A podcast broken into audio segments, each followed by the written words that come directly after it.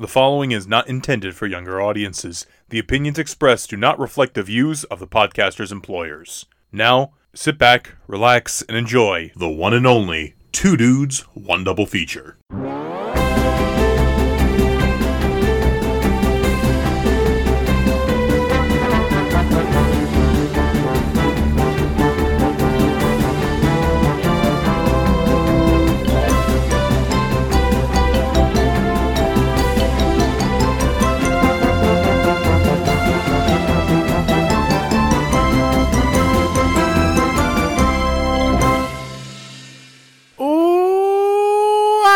Welcome, uh, welcome everyone to Two Dudes One Double Feature, the show in which two dudes talk two films, and that is about it. I am Dude One, Richard, And I'm Dude 2 Joe. and it has been a second.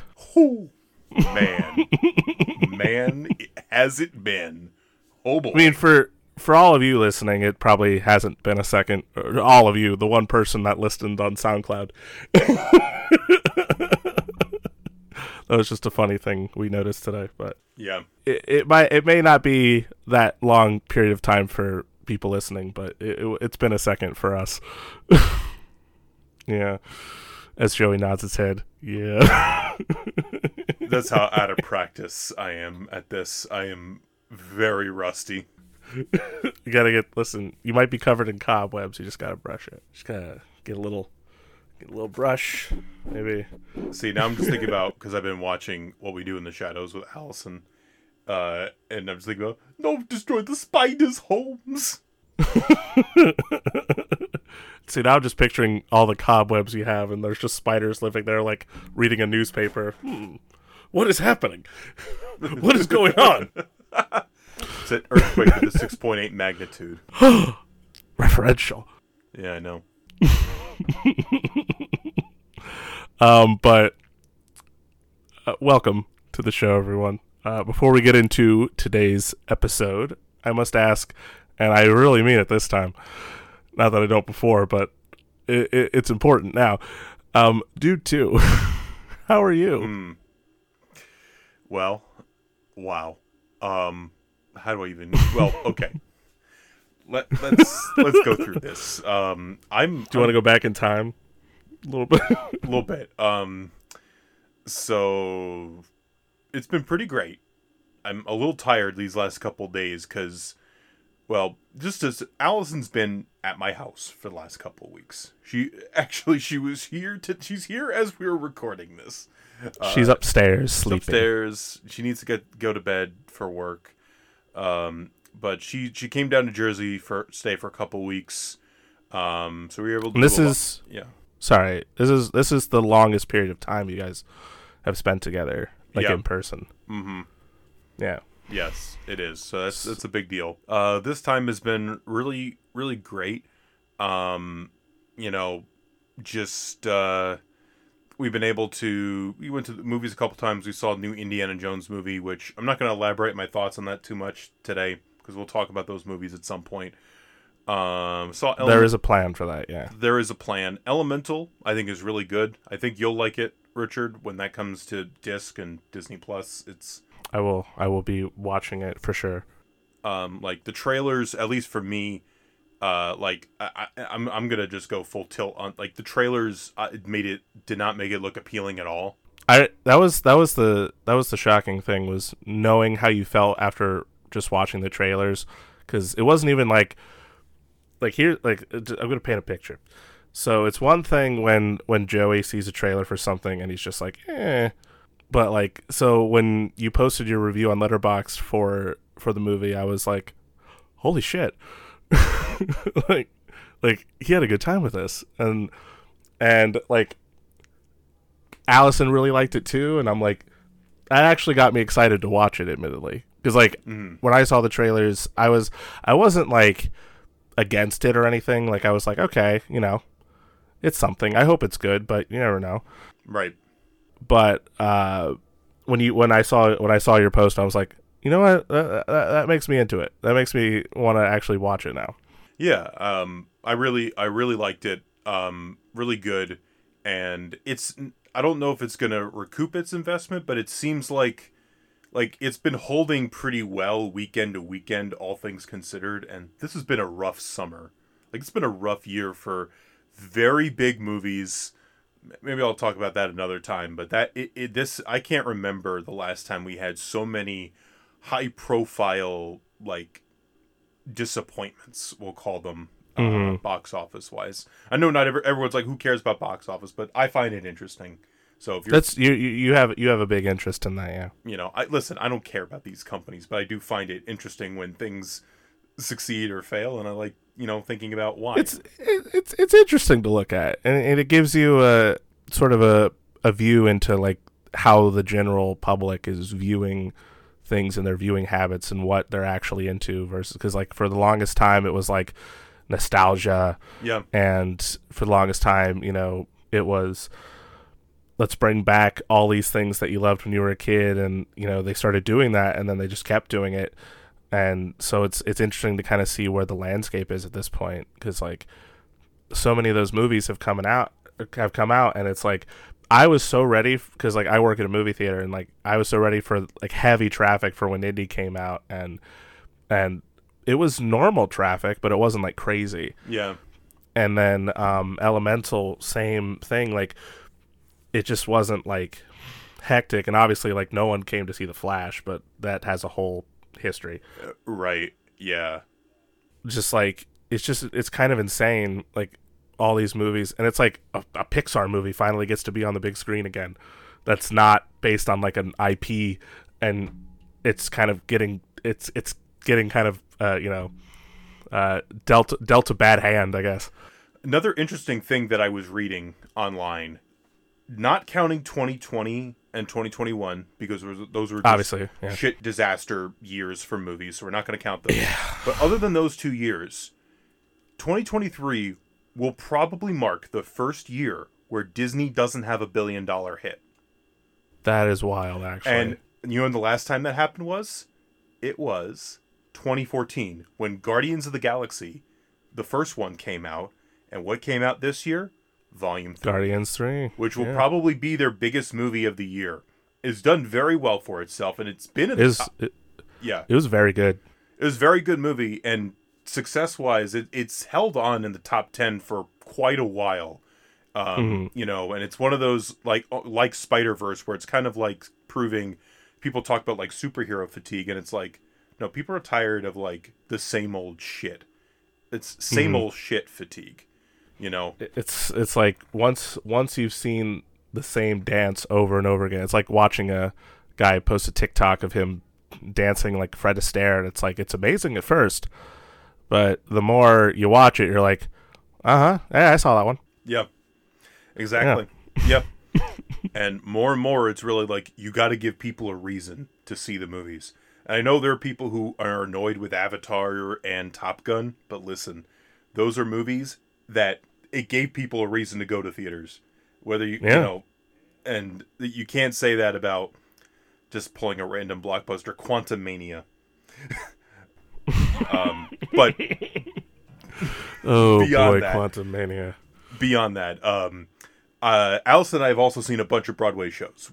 that was a big thing because I remember I told I fully full disclosure I forgot I knew that she was coming to visit, but in my brain because I th- I remember you saying June and July, but I didn't think it was like the end of June and the beginning of July. I thought she was coming to visit you twice. Oh, so, so I was like, I was like, hey, you know, whatever they're what whatever they want to plan, and then you were like getting all these Broadway shows, and I'm like, that's insane, but you got to do it. yeah. You know, you got Um, to do it. Let's see. So we saw so far we've seen three shows. We're going to see Life of Pi this coming weekend because that's actually closing um, So is this? Are you going? When's the last show? for li- uh, for Life of Pi or just Yeah, Life of Pi. The for last show of it overall. I'm not sure, 110. percent I know. Oh, okay. So so you guys are. I mean, obviously you already got tickets, so you're well in your time zone. But I didn't know if maybe like that was the last actual like show you. oh no. seeing. Oh well, yeah. It's Like la- of their of last show that you're watching, but like the last show they were be No, performing. no, Mm-mm. Yeah. no, no, no. Um, but it's actually it's funny because I think I got the tickets before they made that announcement. um, as well. And the same thing as with our first show that we saw was Camelot, the revival of the Lerner and Loewe musical. Um, if you know Phillipa, you know Eliza from Hamilton. Phillipa Soo is in this Yeah. production. We got basically Yeah. I, oh yeah. She's she's posted about it on Instagram. Yeah. Um, I and I had never fully seen. Neither one of us had fully seen a production of Camelot. And I'd listened to bits and pieces of the soundtrack. Um, uh, it was a really. I really enjoyed it. Just not having those expectations. I know people talked about like because the music is so light and like airy and romantic, and then like because Aaron Sorkin wrote a new adaptation for it as like the book, and it's a lot more political and there's a lot of other things going on in it. Um, so Mark Zuckerberg shows up randomly. yeah, Elon Musk comes flying. Uh, you know, it's kind of wild. Twitter will always be better than Threads. Don't tempt me. It's it's very West Wing actually. Um, it- this is the West Wingification of Broadway. Um, Mar- Martin Sheen shows up. Guys, guys. but uh, I thought it was really good. Um, and we actually went to the stage door, met some of the people. Um, I'm gonna put in the name of the guy who plays Lancelot. I forgot his name, Jordan Porton, because he is incredible, incredible voice. He was Tony nominated. Uh, wow. But we also met Paul um, Paul Whitty. He was great in the show, but also he's in um, the original. I think the original cast, or at least in the pro shot of Come From Away, which is one of Allison's favorite shows. Um, and Allison got to tell him how much she loved the show, how much she loved him in the show. We got a picture with him. Uh, he signed her playbill. It was very nice. That's cool. It was re- really it was really awesome. Um, and then uh, so after that we went. What did we do? We went to um, we went to see Sweeney Todd, the revival, um, and we. And by the way, like we were further back, but for both shows it worked out perfectly. Like when we saw Camelot, it's in the Vivian Beaumont at Lincoln Center, which is kind of a smaller, it's a more intimate venue setting. I've seen a couple shows there, and um, even like almost in the very back, you could still see pretty everything pretty clearly. Um, and Sweeney Todd, we were in the back corner of the mezzanine. I, I it was very nice because I had some nice leg room, and honestly, it was great viewing. Um, like if I if I took you to see, because I know you've been thinking about this show. If I took you to see this show, Yeah. I would take you to that spot because a that way you're away from people, but also b you get a decent view of the show. At least get to enjoy myself. I- yes, exactly. Agoraphobia is a bitch. Yes, say that. yes. Um, and then, uh, you know, obviously Josh Groban. You know, I had never seen Josh Groban live before, and like hear like hearing him on like a CD is great, but hearing him in Yeah, but- a whole other experience. The way I'm sure his voice, like the reverb, travels Yes. throughout the whole theater. Yeah. You're just like, how is Like- this real? I like when he was cast as Sweeney. I I, I just thought that was such a perfect choice Mm, because because like I, my most of my um obviously understanding of that story come came from watching the movie, which we talked about on the show with Allison, and but like obviously that wa- seeing the movie got me interested in in the show and Sweeney on Broadway is much more operatic. It literally is like an opera type voice that you want. And so the fact that he was picked, you're like, th- th- th- this felt like this felt like it needed to happen like years ago. yeah, Um, I have been listening to the soundtrack on that note, and uh, his his rendition of Epiphany and My Friends is out fucking standing. yes. Um, and then um, what's her name? Ashley. A- Annaleigh, uh, Annaleigh Ashford, Oh, that's right.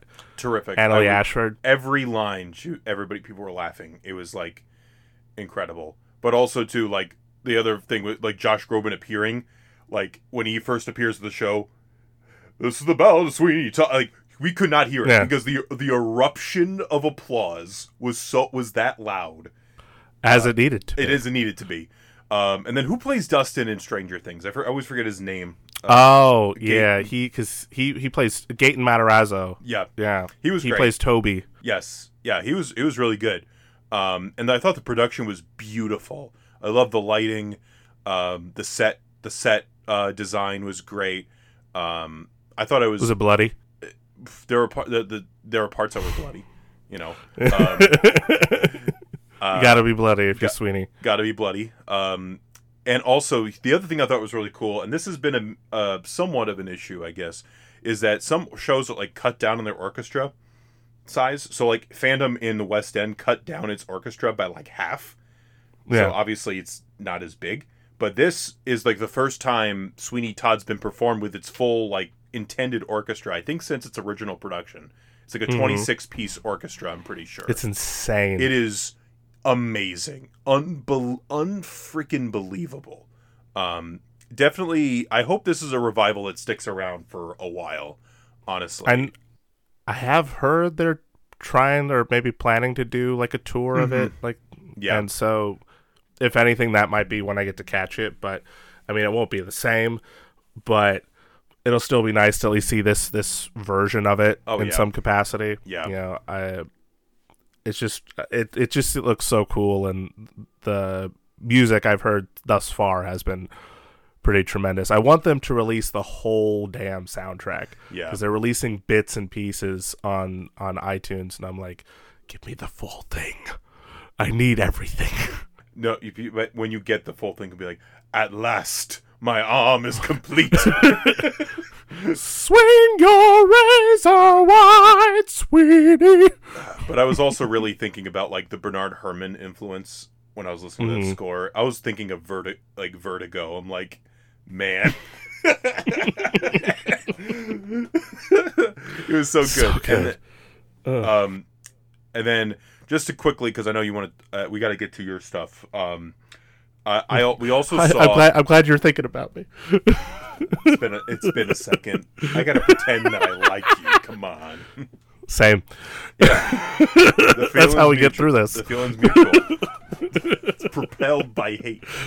it's like when we're at Disney together in a couple weeks. It's like, uh, Oh, I don't. at least there's a castle. Oh, look at the castle. Look at that castle, and then this piece of shit. This freaking turd. I'm gonna enjoy my churro now. Ow. Um, we also saw Hadestown, um, which is Yes. a show that Allison is obsessed with, and a lot of people are obsessed with. Uh, Had she seen it before? She had heard, the, I think, heard the soundtrack and stuff before at the Oh, very okay. least. Like, 'cause she didn't know if she was ever going to see this show. Because this, I think, was like, this came out like I think it initially came out like right before COVID, or like just like 2019. I think yeah. twenty yeah around that time. So I think because I I know it because obviously I think the same year it was up for best musical was the same year Beetlejuice came out, and so I was like, oh, this this musical's pretty cool. right, right, And then um that I think that won best musical Hadestown. it did. Yeah. Yeah, so I think it was 2019 when that one officially came out. Um. Wow, and it, it's one of those things. It's you know you ever see something and you're like some some like it because something is like so like the hype is so high for something, but Mhm. it, it was one of those things that lived up to it. Uh, I thought that it was an exceptional production. I loved the approach. All the actors were fantastic. It was nice seeing Dorian Gray, uh, when he wasn't Spider Man. He wasn't Spider Man, uh, but he's he's fantastic. Eh, The whole cast was fantastic. Uh, I got the soundtrack on CD, and I got a ma- I uh, all these shows. I got a magnet. I like getting magnets for Mhm. Broadway shows because it's like I can't have the posters for the shows because it's I already have a lot of like poster space Right. taken up. So it's like magnets. They're 10 10 15 dollars, and I can just you know, um, Mm-hmm. Your mini fridge is pretty is getting pretty covered though, so hopefully you got some space, or at least the front looks like it's getting covered. the front is definitely yeah like there's some magnets i'm probably gonna move i have got some game of thrones magnets i moved to the side to make room like i did that for to make room for hadestown and some of Hmm. the magnets like sweeney todd and camelot i put upstairs um, on our main fridge um, It, that's a it's a deserved place. but it was also You kind want- yeah it was also Like, you want people to see it. Yes, and um, our seats were for um, Hadestown were really good. We were like the second row of the front mezzanine, sort of level, like Mhm. level up above the orchestra. Uh, really good, but tight squeeze, by the way. Um, and again, I was thinking about this too, 'cause, like Broadway, because it's because a lot of these theaters are so old, and it's accessibility can be challenging. for Yeah. for folks. Um, so it's you know it's tough and like literally like because like I've been to other shows where like the merchandise stand is like it feels like its own location or like the way it is. I didn't see what the orchestra merch stand looked like, but like the one for, that was on the mezzanine, it was like a wall basically, and they pulled stuff from the wall kind of thing. It's not a complaint or anything like that. It's just like if you It's get, like what they had to work with. it's what they have to work with, and it's a small theater. Yeah. It's under a thousand seats. I was looking the Walter Kerr Theater oh damn. is under a thousand. Yeah, so um, I get I'm going on and on about the shows. I'm so sorry. Um, No, it's okay. Listen, it's been two weeks. We have a lot to cover. we have a lot to cover. um, but I enjoyed all three of these shows. Um, and like what, what was it? Camelot. I don't. Probably by the time this episode comes out, Camelot's already cl- will be will be closed. It's closing July 23rd. oh, so yeah, it's yeah. It'll Um, but the soundtrack, most likely yeah. yeah, you can listen to the soundtrack though. Really good, really good stuff. Um, I like Phillipa Soo. yeah, no, she's does, does the uh, lusty month of May uh, pretty good. You know, that's that Nice. her big song. Um, how are you doing though? Oh boy, it's been a while. It has. Oh man, um, I'm relatively okay. I'm just in kind of like a that's uh, it's, it's like that same old like neutral mindset where like I'm not one or the other. It's not a fun place to be, but um, small small moments of I just need to get out of the house more. I think. yeah. it's like yes like yesterday was uh i just because we it's the first time we talked in like two weeks was yesterday and so i'm driving to barnes and noble because the criterion sale is going on and i was like I, you know what, i need to get out of the house so i'll just go to barnes and noble and it's about 30 minutes for me to get there from where i am on uh via the highway and uh, so I'm driving there and I'm talking to you, and I I'm like uh, trying to call you back because the, the the reception died, and so I'm like, uh, um, and I get off on the wrong exit, and then I'm like, oh boy, this is not where I want to be, and so I'm like, I need to get off on the first exit, and then I get off, and then I just I'm in this random part of Akron, and I start driving, and I'm like, I'm just gonna keep driving straight, and eventually I'll get to where I think I need to be. Because as long as because I knew where I was when I got off at that exit, so at the very least I knew that I wasn't too far from where I needed to be. Sure. And then, uh, but I uh, for some reason I don't know if it's the same for you, but like whenever that does happen, like if I'm driving in an area I'm not familiar with, I kind of like it Mm-hmm. like like I obviously you know I want to know my bearings. I want to know where I am, but like it's nice because it's like it's new Yeah. and it's like oh this is this has become an adventure now. you know, I'm just driving down the street that I'm not familiar with, and um, there's like parks and there's different places that I just haven't seen before. I'm like. There's like a hill at what I saw at one point that was like buildings behind it. I'm like, this reminds me of like uh, some out of state place. Like, what what is going on? Am I even Ohio anymore? Right. Um, so uh, that was that was a fun day. and then eventually I called you back, um, which was is nice. Um, as far as like the whole week is concerned, last weekend was not was kind of like a string of bad luck. Oh, my phone! I need to s- vi- put my phone on vibrate. Uh See, I see. Maybe I thought I thought I was more on the ball with this, but it's okay. you know, another another day of Richard telling sad stories. Uh, but I can laugh about it at least. I guess. Um, no, so last weekend was actually like it kind of sucked because it was like a lot of minor inconveniences that led to like it being just kind of like a blase weekend. yeah. So like um like I burnt my hand twice uh once at work because uh we have we have a fryer and we were trying to make these chicken tenders for a customer and there's it's like an automatic thing and uh a basket's supposed to rise up and then it then the food falls out of like this slide into a basket and then we put it into a box and it didn't slide out of the basket. So we're like, "What happened?" And I and I'm like, "Turn it off. Let's open it." And we open it, and it turns out they fell into uh, underneath the basket, so into the bin with the hot oil. So it's like, "Oh crap." Okay. So then I take the basket off, and I uh, my manager grabs some tongs and starts trying to fish them out, and she gets a couple of them, and then she's like, "I there's there, I swear to you, there's no more in here." And I'm like, "Give me give me the tongs." So I grab the tongs, but I grab them lower, and there's still hot oil on it. So that's my fault. And the irony is that, or a coincidence really, is that earlier in the day I had signed a safety sheet that said I wouldn't burn myself. I'm like, well, I, I followed it for a couple of hours.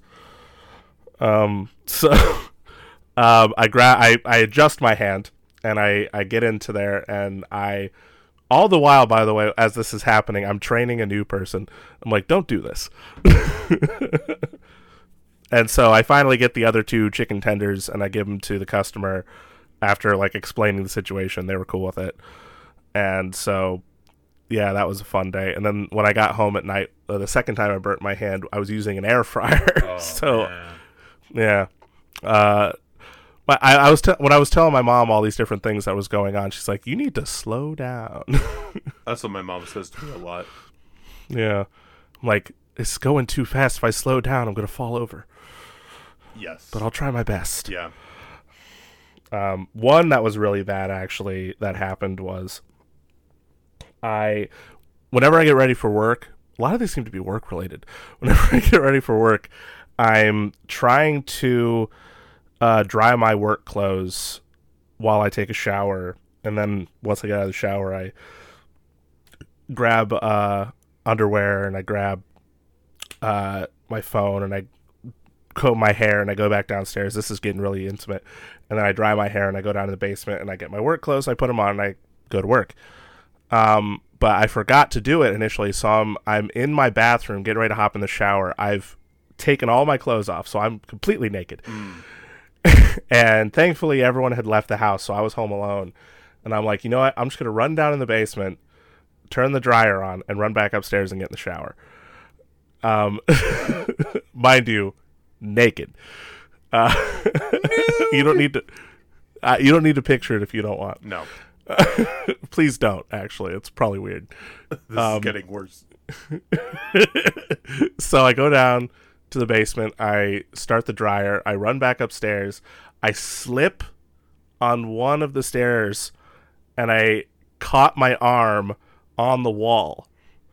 Now, years ago, we used to have a railing, and it broke off. And so there's this. We I don't know why we've never taken it off, but there's a piece of the old railing still connected to the wall. Oh no. It snagged me in the arm. I don't know if you can see that. I could see Obviously, you guys can't, but Joey can see it. Oh. And so, thankfully, I had gotten a tetanus shot like four years ago, so I should be fine.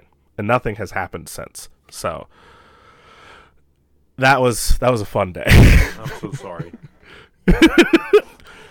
um, but yeah, it's all just kind of like minor, but like nothing majorly terrible happened. Um, you know, much worse things have happened to people in the world. Um, you know, people are sick, people are grieving, and But- so it's my my. True. It's bad, but but still. I, it's I'm it still sucks. here. It sucks, but Yeah, I'm glad that you are. Yes, I'm glad you're here. I'm still here. That's a Treasure Planet reference. Um, um, outside of that, I haven't been doing too much. I know it's not going to be. It might have already happened by the time this comes out, but we have another little skit coming out, and I sang another song, so that was a lot of fun. Um, and I picked up a whole bunch of movies recently. Ooh. I got like I have I have them all like organized in this stack right now, so I can't. I got the Truman Show. Oh, speaking of bad stories, here's another bad story, and then I'll be done. this this is a this is a very um, first world problem thing. So Okay. compared compared to the other stuff where I got hurt, Yeah, yeah. this yeah. one's a first world situation. So um, I ordered a copy of the Truman Show on 4K, which looks incredible, by the way, um, and it's a great movie. Um, that was supposed to show up uh, last Saturday, and uh, I get a notice from my Best Buy app that uh, the mailbox was either too uh, full or the item itself was too big for it to fit, so they left a notice in the mailbox, and uh, I just have to reschedule the delivery, which sucks. But I'm like, okay, I don't, th- I don't think the package was too big because I've gotten a lot of packages from Best Buy before, and or spe- specifically movies, Right. and also our my mailbox is like freaking huge. it's like a garage. It's the garage of mailboxes. Um, but I'm like, and plus, you, postal service has too much shit going on, so I'm not gonna like throw a fit about this. Yeah. So I'm like, you know what? I'll go down, get the mail, see see all this mail that I got that prevented the package from showing up, and get the notice, and then you know reschedule whatever I need to do. I go down in the mailbox. And there was a whopping two envelopes, two regular envelopes, and a bunch of open, empty, negative space. and no notice whatsoever. And I'm like, I, I, I was like, what the actual fuck? where's all this mail I was expecting? Mm. And where's this notice that was supposed to be in here? Uh, so I was I was a bit upset, but it didn't last very long. But I was like, what the hell?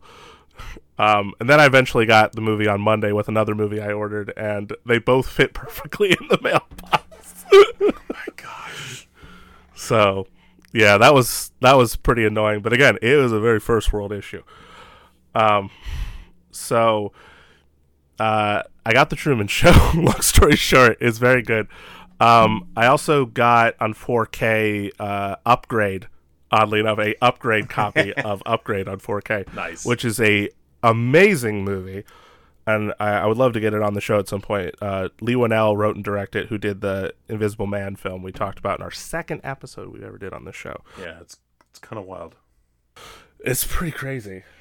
Um, I got Creepshow, which I've watched once, and I was not as into it because like it's you got George Romero and you got Stephen King. It should be like a great time, and it's like based on like Tales of the Crypt type stuff, Yeah. like old fifties horror comics. Um, but watching it this time, I, I think I had much more of an appreciation for it. And it's it's got like a bunch of people in it. Like Ed Harris is in it. Oh, I wow. completely forgot about that. Like where did he come from? Leslie Nielsen's in it, mm. and it's because I think it was around that time he started doing more like comedic stuff, like like all the parody stuff that he did. And yet he's playing this like very like stern, like somewhat charming villain character opposite Ted fucking Danson. so I'm like, I'm like, this is wild that this exists. Um, but I like it a lot actually. yeah, yeah. I liked it a lot more now than I did before. well, good. But uh, speaking of movies, I think even though that's kind of the whole point of our entire show, this episode specifically is really a kind of a celebration of movies in many respects because we're talking about two movies that are very much like aware of uh, their genres, very much aware of maybe even their franchises they're involved in, have something to say. Um, and it's it's pretty crazy. And our first movie is is a little bit sillier, a little bit funnier than our second one. And it's from a director we've talked about on this show before, John McTiernan. And it stars an actor that everybody knows, Arnold Schwarzenegger. Gesundheit. Thank you. Joe Denny Dan. It's been a while. How you doing? It's nice to see you. Um, what is our what is our first feature for this episode? I'm going to do this in in the spirit of a song from a really good animated movie. Are you ready? you haven't even done it. I'm already like, what? Who is your favorite last action hero? Who is your favorite last action hero? I I got to applaud that. That was just that's just good stuff. Thank you.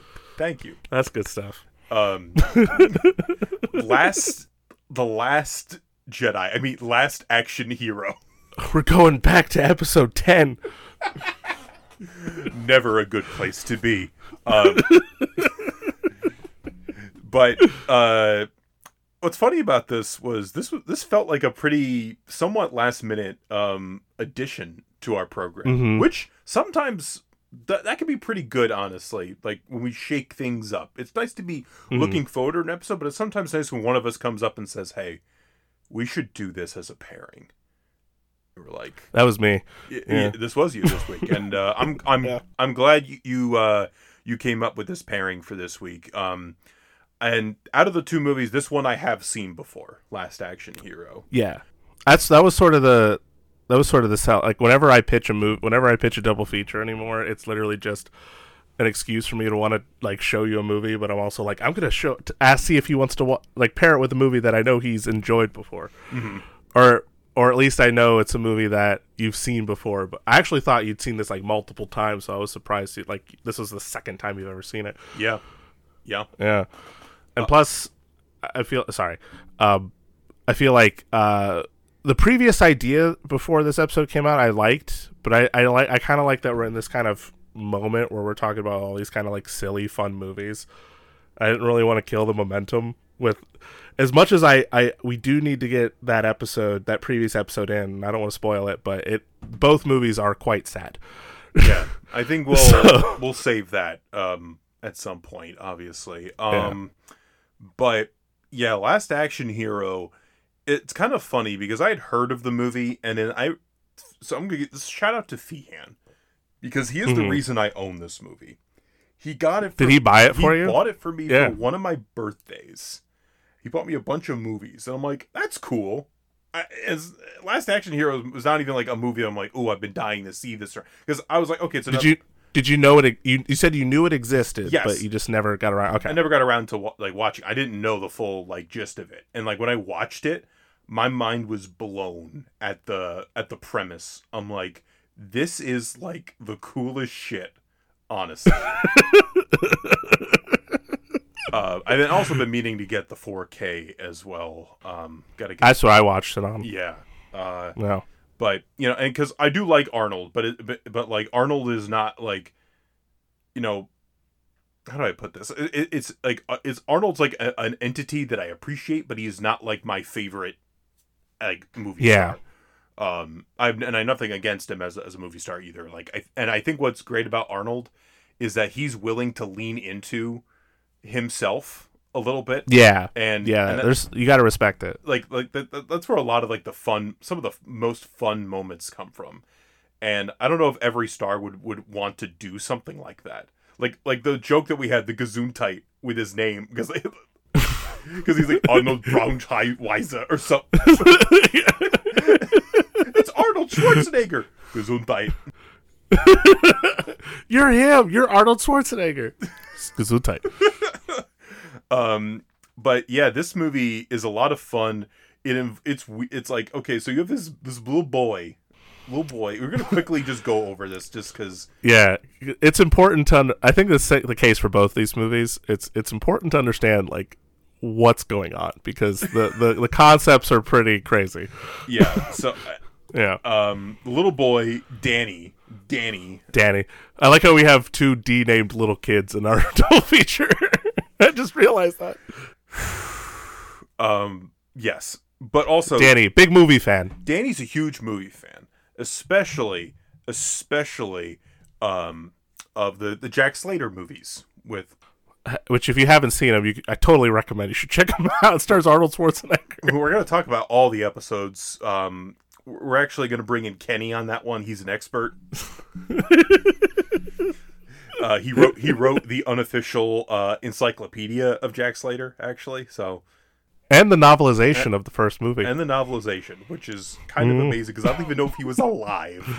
I don't think he was, but somehow he made it work. I mean, that's just Kenny. He's a very talented dude. Uh, you know, if Kenny's could, fantastic. if any, if anybody could find a way to break the laws of space and time, It's Kenny. it's probably Kenny. But anyway, speaking of breaking the laws of space and time, Danny loves movies. All right, And then, Oh, yeah. and there's this kindly older projectionist named Nick. I'm just looking over my notes because it's been a second since we last Yeah. watched this. Yeah. Um, but and they, they get along. You know, it's kind of fun. Like it's it's nice. I like it in kids Yeah. movies where like kids have healthy like healthy relationships with With adults, adults. Who, are, who are not their parents. They it's it's it's like when you're a kid and i don't know if, i mean I, I i've had this in some instances but like you know you go to a store frequently and there's like an older guy that runs the store or and Yes. you know you become chummy with them it's like it happens a lot especially if you're like a collector if you go to comic book stores you go anywhere like that you know you'll tend to get especially if it's just you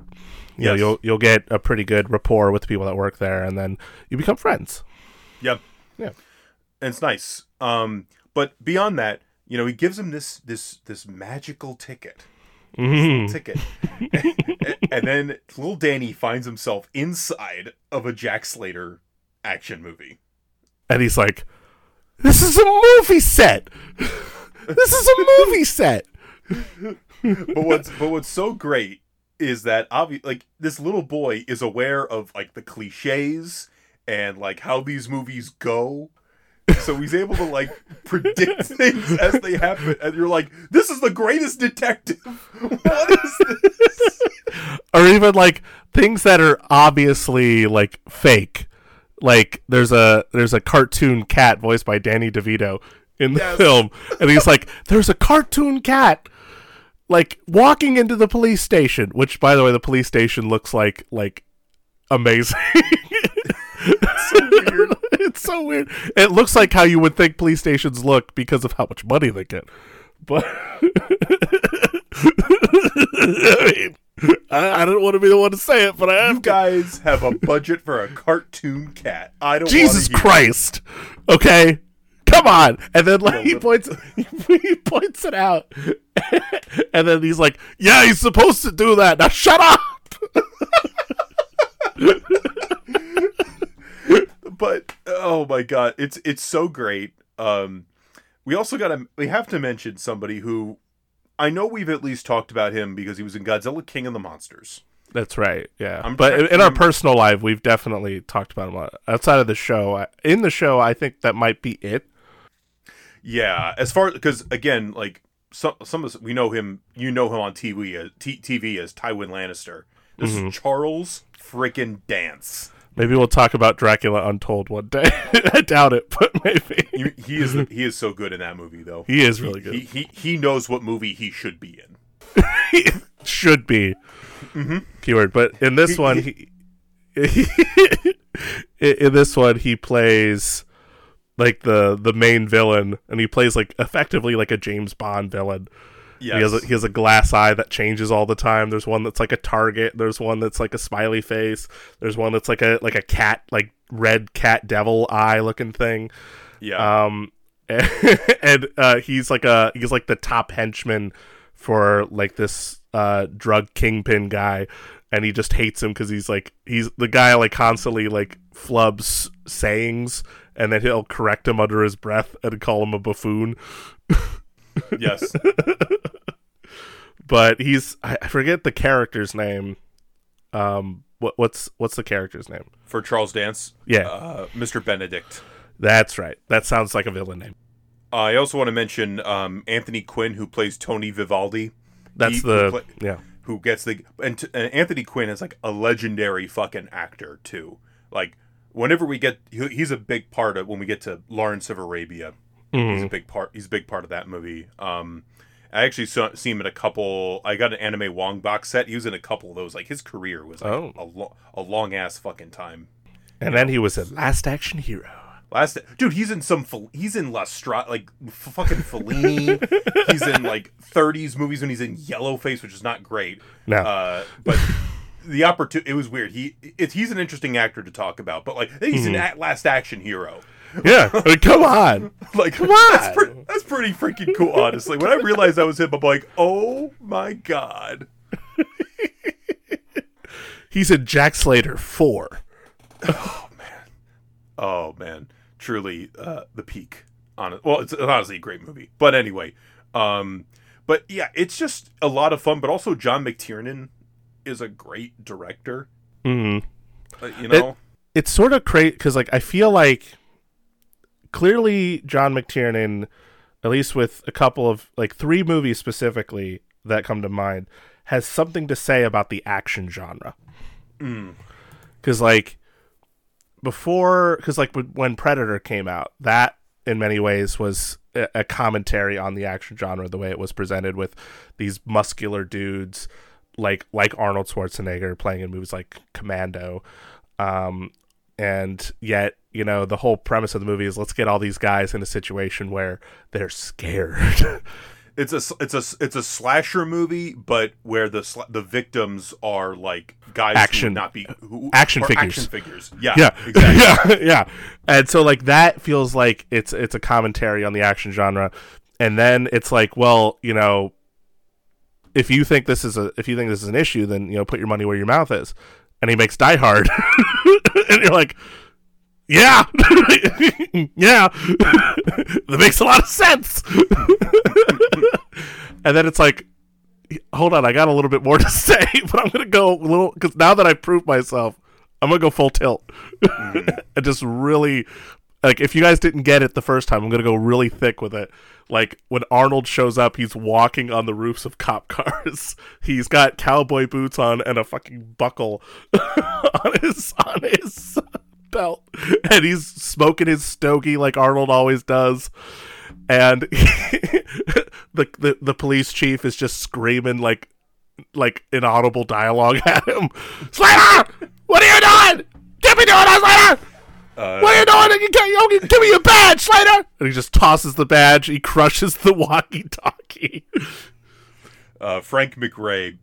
By He's the so way, good. So good. May he rest in peace. Passed away, I think, a couple years ago. Oh, that and sucks. apparently, he was he also played. He was in football in the NFL for a period of time. oh, He played six Alright. games with the Chicago Bears. The Bears. the Bears. Um. So yeah, pretty neat. Uh, I mean, it's just who else? Like F. Murray Abraham's going to mention. Obviously, there's the the shit. He he plays practice in the film. Yes. Yeah. Um. There's that shit that's going on. If you don't know, look it up. Uh, Yeah, I also that's it. I love the I love the gag with like with referencing Amadeus. It just Amadeus Yeah. great great movie. Um, but also You're the. You said you killed Amadeus. Who? I killed a lot of people. Uh, it's so great. Um, I like the I like the bit when the kid's trying to prove it's a it's he's in a movie and they go to a blockbuster or like a video store and it's like it's not even that like all the women in the movie within the movie are like overtly attractive is that they're made to look even more attractive by wearing like the skimpiest outfits quite literally like latex in various colors all kinds of spikes and BDSM stuff. Like it, it looks like a Frank Miller comic. Jesus Christ. Um and uh he walks in there and the the person working at the front desk looks like she walked out of a German BDSM dungeon uh, just so she she can get to her day job, but she forgot to change clothes. Yeah. and they see the cardboard cutout for Terminator 2 Judgment Day, and it's Sylvester Stallone. No, that's supposed to be you. That's his best performance. that was really good. I also love that he, he plays um, in Hamlet. Uh, in Hamlet. Oh in, yeah, in in uh, Danny's vision, which I feel like that joke got like it makes me it like because they did something similar in like what um, Fairly, Fairly Odd, Odd- Parents. yes, to be or not to Yeah, be, to be annihilated. or and this one is just to be or not to Not be, to be, not to be. not to be. and also, Who said I was fair? I I also love that Arnold also plays Arnold. And then, it, it, like when it gets to the like premiere for Jack Slater for it, it turns into like you feel like they were trying to push for Planet Hollywood a little bit. This is the big old thing in Times Square, Oh. and he's like, "Don't talk about the restaurant," but I got to talk about the restaurant.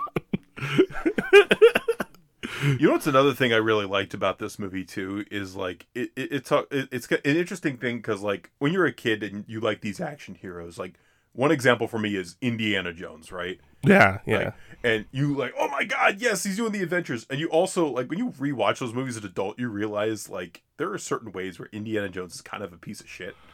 Uh, even his relationship with Marion in like yeah. backstory in Raiders, Which which doesn't help when like the students are like fawning over him. And then Yes. like the like we'll talk more about obviously that Yes. what- but yeah, no, I get yeah, yeah, keep But going. and, Jack Slater isn't perfect in this Mm-mm. movie. He's had divorces. He I don't think his relationship with his kid is the best. No, it's like I just want her to be a normal teenager, but she wants to. She could strip a weapon in like two seconds flat. Why is she not a? what is going on? Or like I love they go to the. I'm sorry, they just go to the apartment and Yeah. it's empty. It's no furniture, and there's just a guy in the closet. like what a life. Just- but like, but I, I think that's also interesting too to comment on these things because like when you watch these movies, you're like, oh my god, I want to be like this guy. Like he's so bad, but it's actually if you actually live that lifestyle, it It's would it would actually miserable. Be terrible. It'd be awful. I, I pay a guy to call me and pretend he's my wife. Why would she? She's happily married in another in another part of the country. the Arnold impression's getting worse as I do it, so I apologize. That's what makes it so endearing, though. It's amazing. I like that his closet was quite literally just the same outfit. Mm-hmm. Because again, that Yes. also makes you think like, because there's definitely times like I'll watch like an action movie and think, what did this guy? What does this people have time to like go to the bathroom? Or like to Yeah. do any sort of like mundane task because obviously it's not interesting to show in a movie unless there's like a context to it right. but um like you see him in his apartment it's he's got no time to have furniture or a tv or anything he just has a bed and a closet with full of the same outfit and guns Yeah. and a guy that he has to kill. Yeah. so it's like ugh. Um but yeah that, that- it's such an interesting because it really is like you know trying to you know when you really get the full con it's like james bond too i think about. Because like james bond you know he's such a cool spy. He's got all these women. And then i i think all the time how many shots has he gotten from all of his exploits? Tetanus any std i mean like like when you really want to when you put more into their life than is depicted on screen that's when it starts to get strange. But i love how when he comes into the real world and he's like oh my god is this mozart? This is amazing. Yes. um, or even when Charles Dance comes comes in the real world and he shoots a guy and he just goes, "Excuse me, I have shot someone, and I'd That like to funny. confess." Shut up down there. That was really funny. but I also love speaking of like, you know, the real world stuff. I love when he's, he's it's almost like he almost gets into like a relationship with Danny's mom. and, but it's like one of those things too. Like again, I can speak to this too. It's like you want the action hero to be your dad. Like, Yeah. Har- I'm like, man, I wish Harrison Ford. Like, rest in peace to my dad. But I wish Harrison Ford was my dad. it's it's like, I'm sorry. I did not expect that. No, like, but, oh, I, but I think but that, that that's it's fair. It's fair, but it's just yeah. in context. I was like, oh boy. but I, if I said it, I think it would be bad. But at least you said it. No, and, and I think it's. It, I think again, like that's like the uh, speak. Uh, not that we want to gender, but like, bo- like the male, like boy fantasy of yeah this stuff. there's there's know? there's a heavy amount of that because like you know the action like again when gi joe came out it was like no we're not dolls we're action figures you know and so like little boys especially at that time you know especially within that you know way i'm sure they were making the movie see someone like say arnold schwarzenegger or jack slater in the context of the movie they're like even danny watching the movies like jack jack slater would never die Jack Slater knows exactly what he's doing. Come on. And he's like fawning over the daughter, uh, who's um, obviously incredibly beautiful, but can kick a lot of ass. yes. And so he's like, huh. And then like the first thing that happens is she kisses him, and he's like, this is the peak of my life. it will never get better from here. Oh my god. Dude, I, I love the funeral scene at the top of the building. This guy's not dead. And he tells everybody to look over there. he just runs. He falls into the tar pits, and it's just a uh, big fart bubble that comes out. of the tar. It's Oh. it's it's so strange to watch the movie. No, like you watch Predator and you watch Die Hard, and you're like, I mean, granted, I haven't seen other John McTiernan movies to like make the connection, but like this definitely feels like at times like an airplane kind of situation. Yeah. Oh, and yeah. but at least I at least I enjoy this one uh, because because I think that's the big thing too when it comes to a lot of like parodies because there's a lot of parody in this. I think one thing I hate that parody can fall into that trap too, fall into this like trap is that it's hateful. Mm. And it doesn't come from like a place. That's why I think I love like Lego Batman so much because it's a parody of Batman, but it it's like a love They letter at the same time. they clearly love Batman, and I think that's true of this this movie. Like, Yeah, like they like like John McTiernan wouldn't have this much of a passion and a, and a and a thing to say about the action genre if he didn't love it yeah, or have an interest in it to to any degree. And so I watched this movie and it's and it's like yeah, he leans into a lot of like stereotypes, but it's still fun to watch. It's like Yeah. the whole opening sequence, as ridiculous as it is, it's still fun to watch. And so it's like it's it, it, it it's it's it comes from a place of love, whereas like other spoof type movies, like the scary movies, don't. So no. Um, but I also I also mentioned too the story is done by Zak Penn and Adam Leff, and then the screenplay oh, Sh- Shane Black.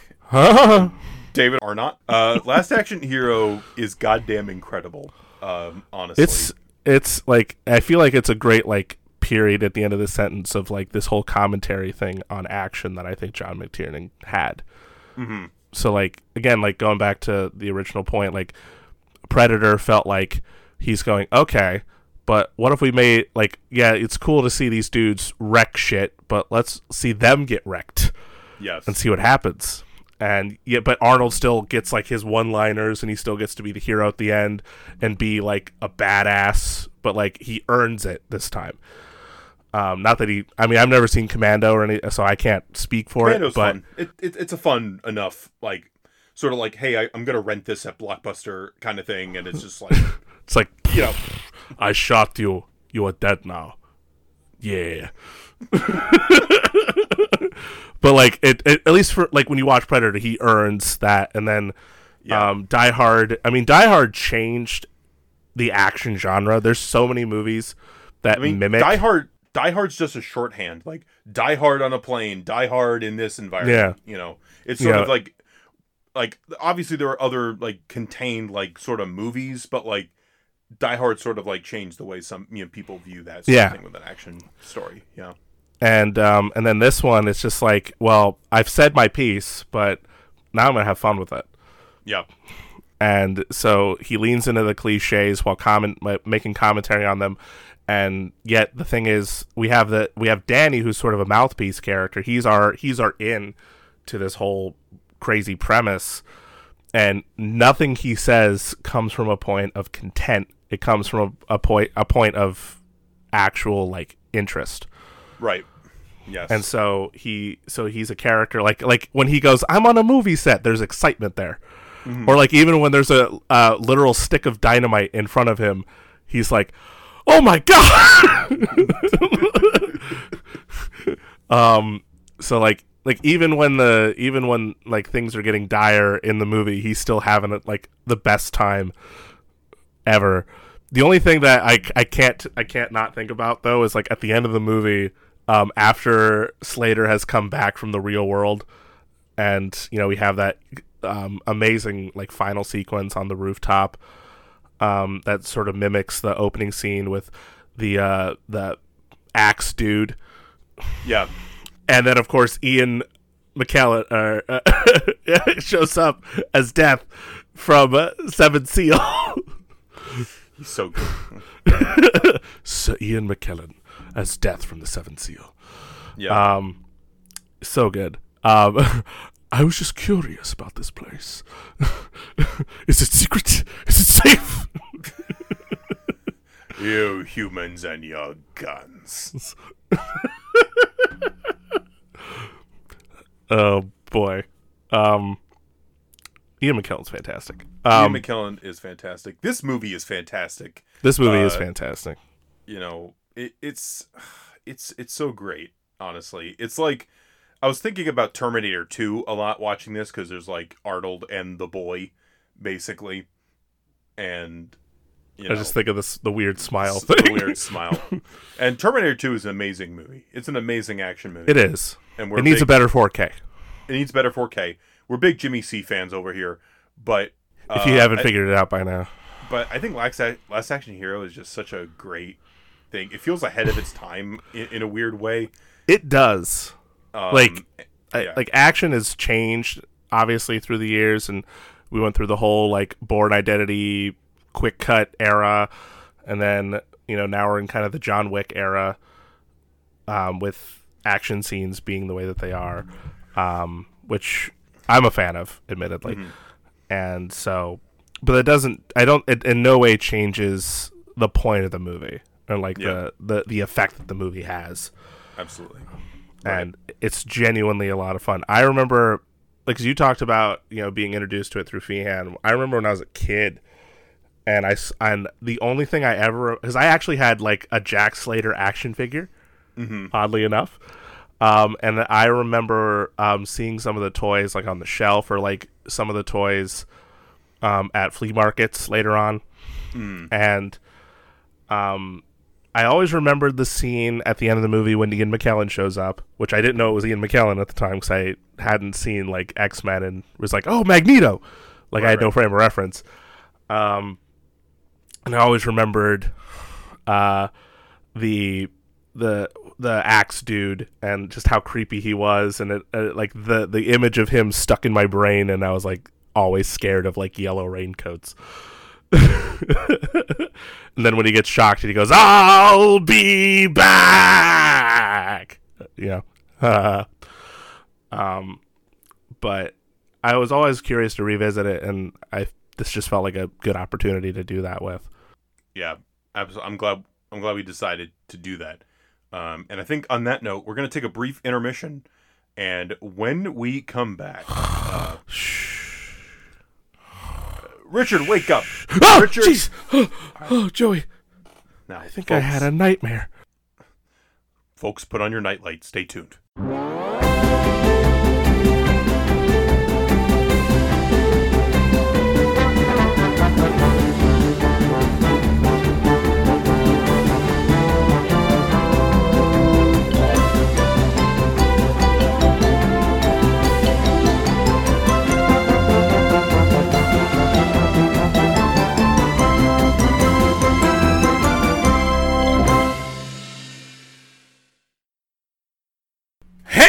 We are back. Welcome back to Two Dudes, One Double Feature. In our last segment, we talked about Last Action Hero. And now we are moving on to something a little bit more scary. Something a little bit more spooky. Something a little bit more. I can't think of another word. It's just about as silly in certain respects. It is. I was, I was trying to build some tension, but you know, you can only do so much. you try. and That's all you can ask for. yeah. But now we are continuing our conversation of movies that that are maybe that are very self-aware. Let's just say that. Joe Denny Dan, what is our second feature today? We are talking about. We are talking about We are talking not about- Wes, not Wes Craven's Old Nightmare. No, we did that already. we, we did that already. Okay, we we that's we're not talking about his his screams. All right, well, that's coming up. that's coming up. It is. We, we talked about his first one though with that, so that's a whole we did. thing. We did. We did. We're, and again, we're not talking about his old nightmare. We're talking about Wes Craven's new Nightmare, Oh, oh. which is a movie that was discussed a lot on film Twitter when Matrix Resurrections came out. It was actually, yeah. It it has that very similar vibes. That's for sure. Which, uh, is- especially showing it to you for the first time, that's a, that's a that's a win already. that's that's a, the high selling point. um, is making me think of the um the, the our Hitler episode because we had like the producers as sort of like a required reading kind of kind of thing. It's not an officially part of the episode. I think Matrix Resurrections qualifies for that in this episode. It we is- could, yeah. it's a similar kind of thing i to an extent um you know and I, this was one i was very curious about for a while and i knew at some point we were going to talk about it so that's why i didn't watch it like people are like oh you haven't watched this yet and i'm like yeah i gotta i'm, I'm gonna wait for the show so we can like you know can Yeah. get fresh uh, it, it, it, we anticipated it, and th- we actually just watched this too, so it's we don't have to like pull things from memory.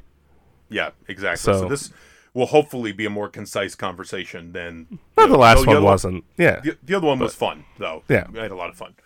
Um, but New Nightmare is it- it's literally like the people from Night- Nightmare on Elm Street are the char- like the actors are the characters in this movie, and then you know Wes has a, Wes has a new Wes has a new script.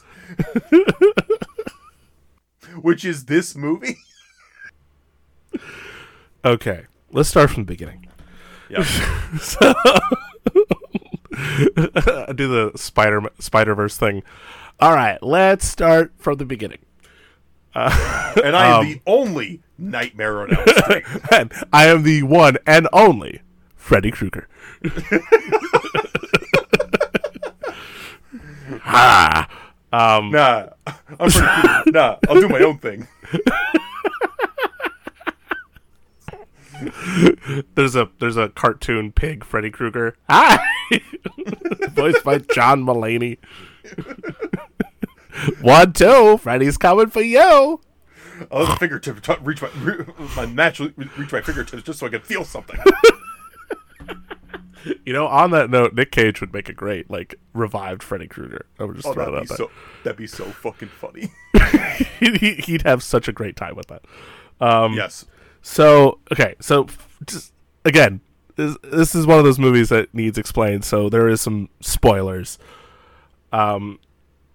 So basically, this movie takes place in the real world, whereas um, all the other Nightmare on Elm Streets took place within the movie universe. You know, with uh, all of the characters. Joey, for context, has only seen the first one because we talked about it in our Wes Craven episode, returning Wes Craven, um, uh, that we did with Waikiki a while ago. And so, uh, for this one, thankfully, all you really need to know is that first movie and that there were others. That's literally it. This is effectively like a legacy movie that's aware it's a legacy movie. it's like kind of like it feels almost like a better version of the kind of stuff we've been getting. Um, but basically, it's set so much further into the future after the Nightmare on Elm Street movies are finished. Freddy's Dead came out. Freddy died. The franchise is over. New Line's moved on. They're doing like the Austin Powers movies. They're with Warner Brothers now. You know, they're doing their thing. Um, Heather Langenkamp, who played Nancy in the first film, Nancy Thompson in the first film, um, she's back as herself in this film. And uh, she's doing TV shows as an actor. She has a son named Dylan who's not, let's say, uh, well. And uh, um, he's going through some things. And she, she has her husband who is a movie effects guy. And the movie starts like any of these movies do in a nightmare. And so basically the whole the whole premise of this movie is that as Joey was explaining um Wes Craven has been writing a script for a brand new nightmare movie. Because Yeah. New Line Cinema, frickin' Bob Shaye, Robert Shaye shows up in this movie as himself, which is, I mean, he has a cameo in all the movies, but it's just funny that he's in this movie as himself. Uh, but um, they've been wanting to do another Freddy movie, and they brought Wes Craven back, and so Wes Craven, as himself, um, is effectively writing a new script. Um, and they want Heather Langenkamp to play Nancy again, but she's got reservations because she's got a family now. Her son, she uh, needs to look out for him, and plus because she is Nancy Thompson and she's a, a big part of this franchise that has obviously millions of fans of all ages, as we see in the movie, um, and in real life, really. Um, she is she was always attached to this franchise, so sometimes, and this is an incredibly unfortunate thing that still happens, but it's worse now with the internet. Um, she gets phone calls from fans that are like really creepy. I think don't quote me on this, but I think that actually did happen, and they put that in the movie or something. I don't remember. Um, we can look that up later, maybe. But um, she gets all these phone calls, so she's a bit hesitant to make the movie. In the meantime, she's having these nightmares um, that are, you could argue, are brought about brought brought about because of all the earthquakes that are happening in California, um, which there's quite a few, and I think that was also an inspiration for the movie because um, I think if there's an earthquake going on, it like you can have like a, a strange nightmare, like it's a phenomenon or something.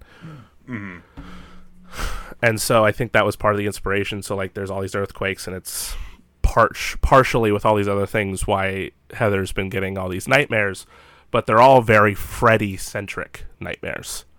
Yeah. And it turns out other people are having Freddy centric ni- nightmares, including Wes Craven. And so, as this movie plays out, she's basically being haunted by Freddy Krueger, but he looks a little bit different than you might recognize him. You know, his face is a, his face is not so much like burns as it is like scars and more demonic looking. He has Yeah. yeah, Yeah. Because that was one thing. We, we were watching this with Allison. Uh, yeah, You know, and it was interesting looking at it because it wa- definitely what I was definitely one thing I noticed was it definitely looked different from other ver- other versions of Freddy Krueger that we've seen in the past. And I think demonic is a good way to put it because it feels like Freddy Krueger is like the personification of evil yes, in this. yes, uh, you know, which I think is inter- is interesting, and he's not that funny. In the, is, he has maybe one or two like jokes yeah. in quotes, but nothing like you know more. I think is more of a menace on some level.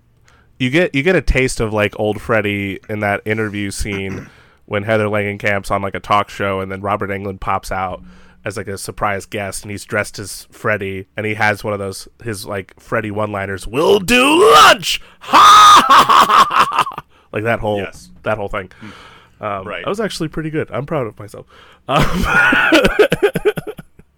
Nice very job. ego, big ego on me. Um, so uh, you get a bit of a taste of that, but this this version of Freddy in this movie is very different. He's very demonic. He's even even the iconic glove is not even a glove. It's like this weird contraption. It's like the way they sort of I imagine they were going to describe it is that like he cut his own hand off and put like a robotic hand on and then muscle tissue and and veins and all this stuff grew over it. And so it's effectively like five razors instead of four and it's got like bone on it. It's really menacing looking actually. It looks literally like claws. It's not even like finger knives. It's literally claws. Mm-hmm. And so um basically heather langenkamp the character in the movie. This is another strange thing about this is that this is definitely one of those movies where we have to emphasize the character in the film Yeah, because um, this movie is so meta and so like it's kind of like if we ever talk about this is the end because everyone plays themselves in that movie but like to some exaggerated extent and it's probably it would be really hard to be like and so Seth Rogen was flying to heaven it's like when we were doing the the Crimson Peak episode it's like Tom Hiddleston stop it um, but uh, just to quickly, um, I was looking at Wikipedia, and you were saying mentioning about like an obsessed fan. Mhm. Apparently, this was something that happened after she did the the sitcom Just the Ten of Us. Okay. Uh, she was stalked by an obsessed fan who was unhappy the series was canceled, leading to her temporarily moving to England. Oh, so okay, so there is some basis. Okay. There, there is some, uh, there is some basis, and that is, I can't imagine, like that is a scary, you know, Like that's a I- scary thing. listen, it's okay to be a fan. It's one thing to just appreciate someone for their work. It's another thing when you're going that far with it and just Yeah. it's that's fucking scary. And I think about that too a lot with like like I was saying like the internet and like probably all the DMs that celebrities get and like uh, you know voice messages or whatever and it's like you know there's more interaction now with you know your favorite actors or your favorite musicians and sometimes it's okay and sometimes it's you know not over the over the top but at the same time it's like genuinely scary yeah, yes, absolutely. so it's a very real thing um and so what was i talking about i lost my train of thought oh man Well, well, everybody's getting these like Fred, like these Fred, Oh, these like nightmares and and such. You know, specifically the little boy dylan little boy, who's played by what's his name mika Mik- Miko Miko Hughes. miko hughes who's you'll I, you might not know his name but you'll definitely know his face because he's been in so many things in the 90s you know full house he was in um uh I, kindergarten cop i believe he's in like he's like he's one of those like recognizable faces for me but this is the one i think i know him from the most was doing this one i think he's in pet sematary too now that i'm thinking about it He is. He's also in Apollo thirteen, Spawn. Um, he is in spawn yep, and he was in. He was. He played Aaron in Full House from 1990 through 1995. look at me go Go man, nice, nicely, nicely done. nicely remembered. Um, but yeah, Dylan um, is having a lot of, any sleepwalks too. It should also be pointed out. Um, he's having a lot of nightmares about Freddy Krueger, and his mom's like trying to protect him, but obviously there's only so much that she can do, and she's trying her best. Um, and he does have his stuffed dinosaur Rex, which you know, true '90s kid, being the big dinosaur fan that he is. Um, and uh, Rex is like his guard to keep Freddy at bay, or the man with the claws, as he calls him. Um, and so she's she's freaking out. She's scared for her kid. She has no idea what's going on. How this made up character from her from a movie she was in years ago is bothering her this much, and so um, people start dying. Her husband dies. Coworkers die. Um, the babysitter dies, as they do um, in horror movies. Um, and so she talks to Wes Craven while he's writing the script, and basically, this is this is where, thankfully, this is a giant amount of info is dumped on us. It's an info dump for sure. But if there's anyone that's going to do it, it's the director. and so um, we learn that the reason the Freddy Krueger movies exist is because Freddy himself is a evil entity in the real world. And so, in order to keep the evil entity at bay, they trap him inside stories. And so, through the through the first Nightmare on Elm Street all the way to Freddy's Dead, Freddy was kept at bay and stayed in stayed in the realm of fiction until he was killed off in Freddy's Dead. And so now that the franchise is over, we fucked. Unless Wes Craven, who initially kicked this whole thing off, could write a new movie to trap him in. And oddly enough, the script he's writing is the movie we're watching. so there's a lot of a lot of meta con- conversations happening. This is it's it's funny because like people look at like Scream as very metatextual, and it is. Um, but I almost feel like this goes even harder because everybody's themselves. It's like like Neve Campbell doesn't play Neve Campbell in Scream, but Right. like it's it's kind of wild. Just especially like like like John Saxon shows up as John Saxon. Yes. and Wes Craven plays himself. Robert Shaye plays himself.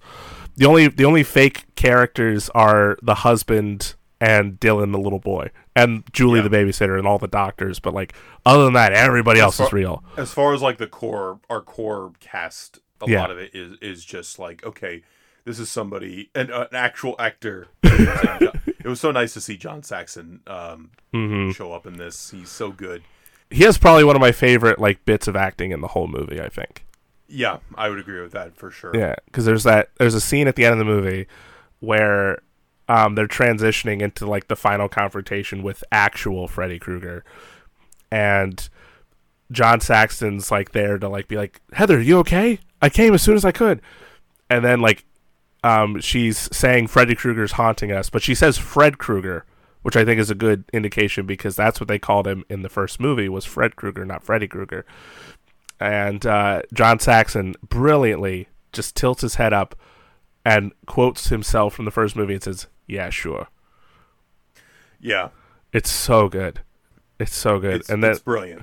It's so good, and and uh, then he starts calling her Nancy, and then it just slowly just becomes her like from the first movie, and you're like, "Oh my god!" yeah yes but I, I mean, I've seen this movie so many times, but this is your first time watching it, especially since you've watched the first movie and you only watched it once, I believe, right? The first Nightmare on Elm Street. i had i had i thought i had seen it i mean I've, i'd seen like a lot of i knew it through osmosis Mm-hmm. like the like at the very least so it was the first time i'd seen it in a while and uh definitely a good movie i was really enjoying this one um just because it is such a different a wildly different kind of thing like there's Yeah. obviously like some of the scary stuff but i was i was compelled by um by by by heather heather in the movie her like movie her- Heather.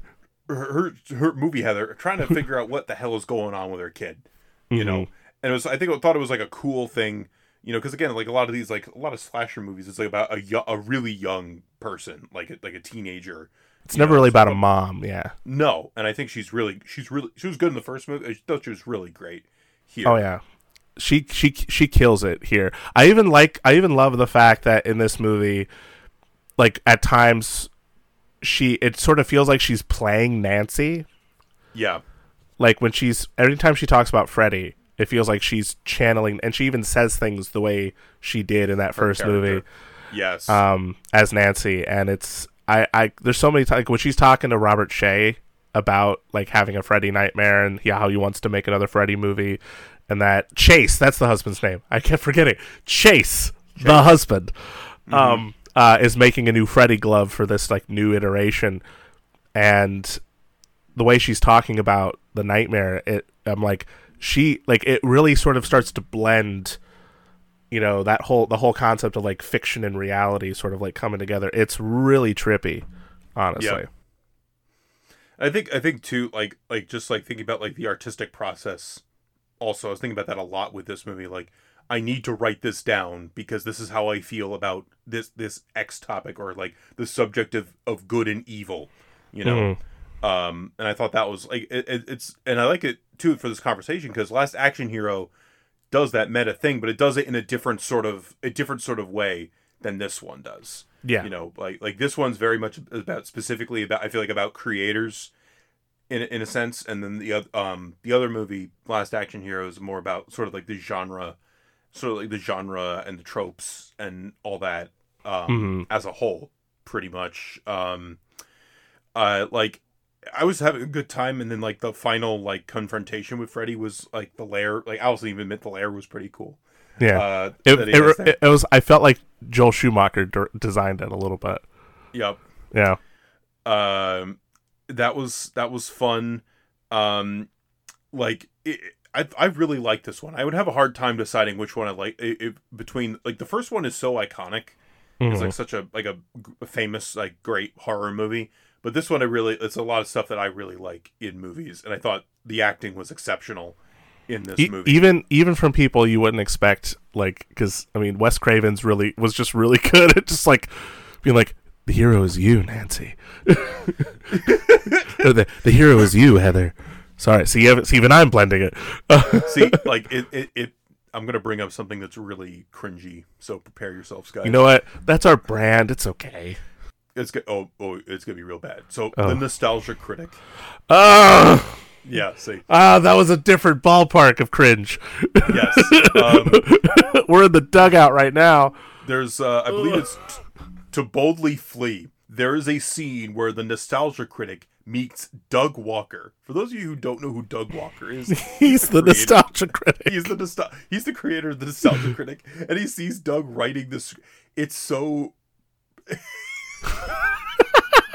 it's three and a half hours, dude. It is insane. Oh uh, Jesus Christ! But I was thinking about that. Why? And like, New Nightmare is like a is like a, a real director. like if someone who actually knows what they're doing was Someone like, knows what they're "Let's do doing, but also, but also, it's like okay, Wes Craven didn't just cast himself as the main hero. He's like, no, no, no. My my lead, like fe- female heroine, needs to save today. You, that you are the gatekeeper. You are like the guardian. you Yeah. know? Um, is just much better than like, ah, yes, I am so great. I am so great. la la la. and you know even in that same in that same note wes craven pick like depicts himself in an almost comical sense because like he's in a mansion. And he's got a he's got a he's got a maid. It's like it's coffee. Go ahead take it. Oh, i'm struggling so much. And i'm like i'm like wes craven just sitting here going i'm gonna paint myself as like almost like this biggest asshole. In a way. And like i respected it so much because like it just like not that he comes off like a terrible person in any capacity, but like around him, you're like, like you just see him going, "Oh, my struggles." He, Here's he's, my like, maid. less- he's less than capable. I, I got I got the feeling. you Yeah, know, like like he's writing this thing, but it's just like it's sort of some of it's sort of like out of his hands. Mhm. Um, which again, like the creative process and all this, stuff, it's it's really cool. Uh, the doctor scenes were kind of harrowing for me, partly because um, I somebody very close to me had a seizure uh, a couple months ago, and that definitely brought on some memories. Um, hmm yeah, just like thinking about ugh, all that stuff. One- so the it was thing that- maybe a little too soon. but it's you know it, it's what it is Uh, Yeah. but um it- you know it's all good but um the scene that really got me and i love the way it was done was like the needle scene with like the switch. The, switcheroo and um it blew my mind because it's n- it's not done like so like oh my god dramatically but you feel it though. Feel- I'm like this is this is more frightening than anything freddy does in the movie It's the real world is terrifying. the real world it's like like it's like to- yeah it's like the real world is really scary and i'm like oh no I I totally forgot about that moment too, and so I just like she's like filling it up, and you're like, oh, cause they they built that up too. They're like she's Yeah. filling it up, and then the the babysitter's like, no, we're not putting him to sleep. And then she just goes, do it. And then out of nowhere, like, holy shit, we like- planned this. It- it's like the you can't do that that's illegal you can't do that. And then I like the bit when uh sh like she just clocks the one nurse in the face first of all, Yes. and then and then the other one she's like, I know what's in that needle, but do you know what's in this one? I don't, oh, but I'll stick you with it. julie is so unhinged there it's beautiful Listen, that's why she gets paid the big bucks to watch this kid.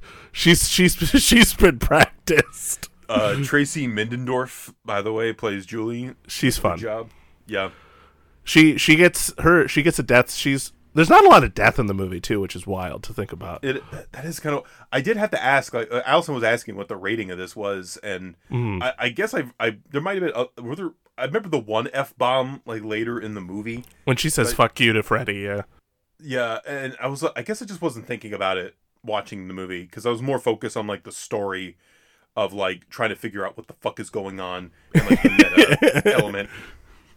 like um it it is an R rating, but I think what I like I mean what I've always liked about Wes Craven too is that like you look at like even the Scream movies. The Scream movies are intense as you know. Yes. Like but at the same time like there's still so many like I think of it, the in Scream 2 when Hallie the friend gets killed at the end of the film, spoiler alert. Um and all you hear is like the the like squishy sound of the stabbing and then you cut back and then she's already bleeding out of her mouth and then he just she's just tossed to the ground and so it's like it's the i think wes craven's really good at suggestive stuff as well Yeah. So like i feel like that plays a part in it but like there's a lot i mean there's a lot of blood in this movie and so like you get the opening scene where the glove comes to life and the two prop masters get killed um, You get this the scene when the husband gets killed is, is when Chase gets killed is pretty intense, but it's so quick cut that it's almost like you don't see what happens, but you still see like the hand go down his chest to to his groin, and you're like, "Ugh." Yeah, that was upsetting. But but Julie gets probably the most brutal kill, tech I guess, but it's like a reference to when Tina gets killed in the first film. Mm-hmm. Because she gets dragged across the ceiling and you know upside down onto the, the onto the ceiling. And Yeah. Freddy I, I do like Robert Englund's delivery of ever play skin the cat? Yeah. and like the just the the way that it was it was so terrifying actually. Like I, I don't I have not and I don't want to please and thank you sir but on that note I do want to give a lot of props to Robert Englund he like I mean he plays he's played this character for years even after this movie they did the Freddy versus Jason yeah. and so I mean, like he's so entangled with this character, and in any sort of interpretation of it, I mean, obviously with that first movie, he's very scary, and, and as he should be. And then as as the sequels went on, he became more comedic and and more jokey, and had a lot of one liners. Um, like I, I think of there's a scene I think in Nightmare Five where there's a kid who's a comic book nerd who fights Freddy Krueger, but Freddy Krueger turns into Super Freddy, yes. and he's and it's it's kind of a fun like designed set, but like it's all these like cartoony like paper cutout stuff or whatever, and then the kid turns into like a a piece of paper, and then Freddy scratches his side. He goes, "I always told you comic books was bad for you." uh, or or like there's a scene where Breckin Meyer's character and Freddy's Dead gets killed in a video game, and at one point Freddy's he's got a like a like a Atari controller. He goes, "Great graphics." so I mean, like, uh, but point is, Robert Englund in any iteration of Freddy has always been incredible, and he's so fun in each film, and even so menacing at times. Like in this one, he's so menacing, but even when he plays himself, like it's it was so kind of odd to see Freddy Krueger uh, to see Robert Englund in a nightmare movie be scared like as himself, like just to be another like person Yeah. Right. and um like he but like again he he channels every iteration so well. Like when he does the whole opening thing as himself as freddy he's so fun. Um at the end of the movie with like the, when they're in freddy's lair he's genuinely menacing but like there's silliness there. Like his arm stretches out like freaking uh uh michael jordan in space jam. It, and th- again, I think that also speaks to like the actors being able to play multiple parts. They're able to play the characters within the Nightmare universe, but also themselves. oh yeah like so Um, john saxon heather langenkamp robert englund massive props Yeah. honestly No. Fantastic. S- Uh, genuinely so good. But um, yeah, yeah. I think um, again, I think like people talk a lot about like meta things. I know some people are really tired of meta things in general, but I also again I go back to what I talked about with with box office and like I think people are ti are tired of mediocre meta.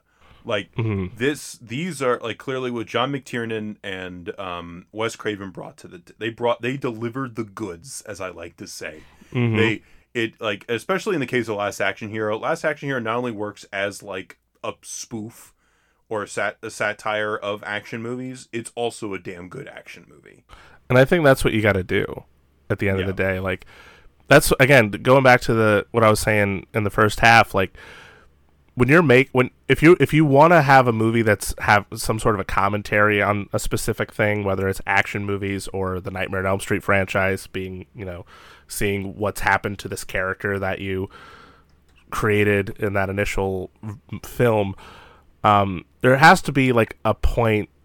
Uh, there has to be a point of passion at the very beginning of it. There has to be a point of like like genuine love, because otherwise it's just going to be um, pessimistic and not it's nihilistic, terrible. Like like I like I anytime I think of the scary movies, like Yeah.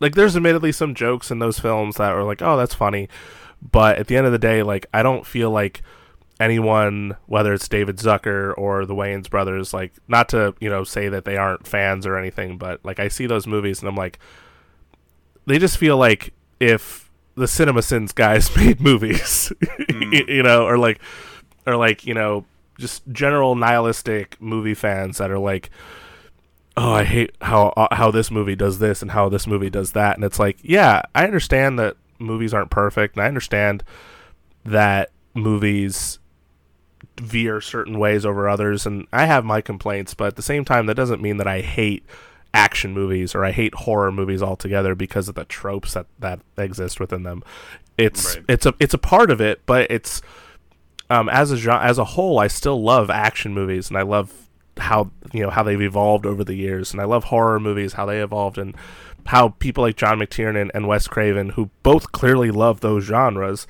and the characters that they've you know you know Jack Slater, Wes and uh, Jack Slater and and uh, Freddy Krueger, but you know obviously they had something to say, but they still loved what they were doing.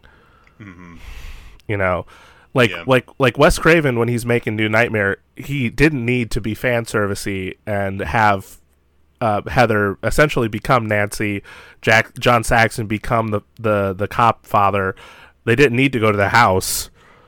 I mean, they didn't need to do these things, but they did, and it was fun. Yeah, it's it's like it's you know it's not just a callback for the sake of a callback. I think it's, Yeah. it's genuinely trying to say something, um, which that's always nice when you can re you you can remix it with the nostalgia in an interesting way. I think that makes for makes for a good movie, hmm folks. Uh, what are what are some of your favorite like meta movies? Uh, John McTiernan movies, Wes Craven movies. What? T- t- let us know. Please, I'm trying. I'm actually trying to think of like meta movies in general. I'm like, because I know Scream and that Yeah. whole series. Um, I mean, I guess you could say Batman. Lego Batman's kind of a meta movie in a way. Um, Last Action Hero, obviously, New Nightmare, right. Matrix Resurrections, definitely meta movie. But I'm like, yeah. I'm, like, I'm trying to blank on what some of the other ones are. There's listen. We'll let the, we'll let the fans take care of that. Let's. because we we have we have a dedicated group of fans. We have a legion of one fan. the what- one person that listened to us on SoundCloud in the last seven days. Oh, we, we, we see you, buddy. We see you. We see you. Uh, that's gonna that's gonna wrap it up for this week's episode of Two Dudes One Double Feature. Check us out next week. Have a good night, everyone. Sweet dreams. Thank you all for listening to Two Dudes, One Double Feature. Please follow us on Instagram, Facebook, and Twitter. Special shout out, as always, to John and Kenny Armstrong. Thank you guys for everything you do. We love you both so much. And of course, stay tuned for a brand new episode of Two Dudes, One Double Feature.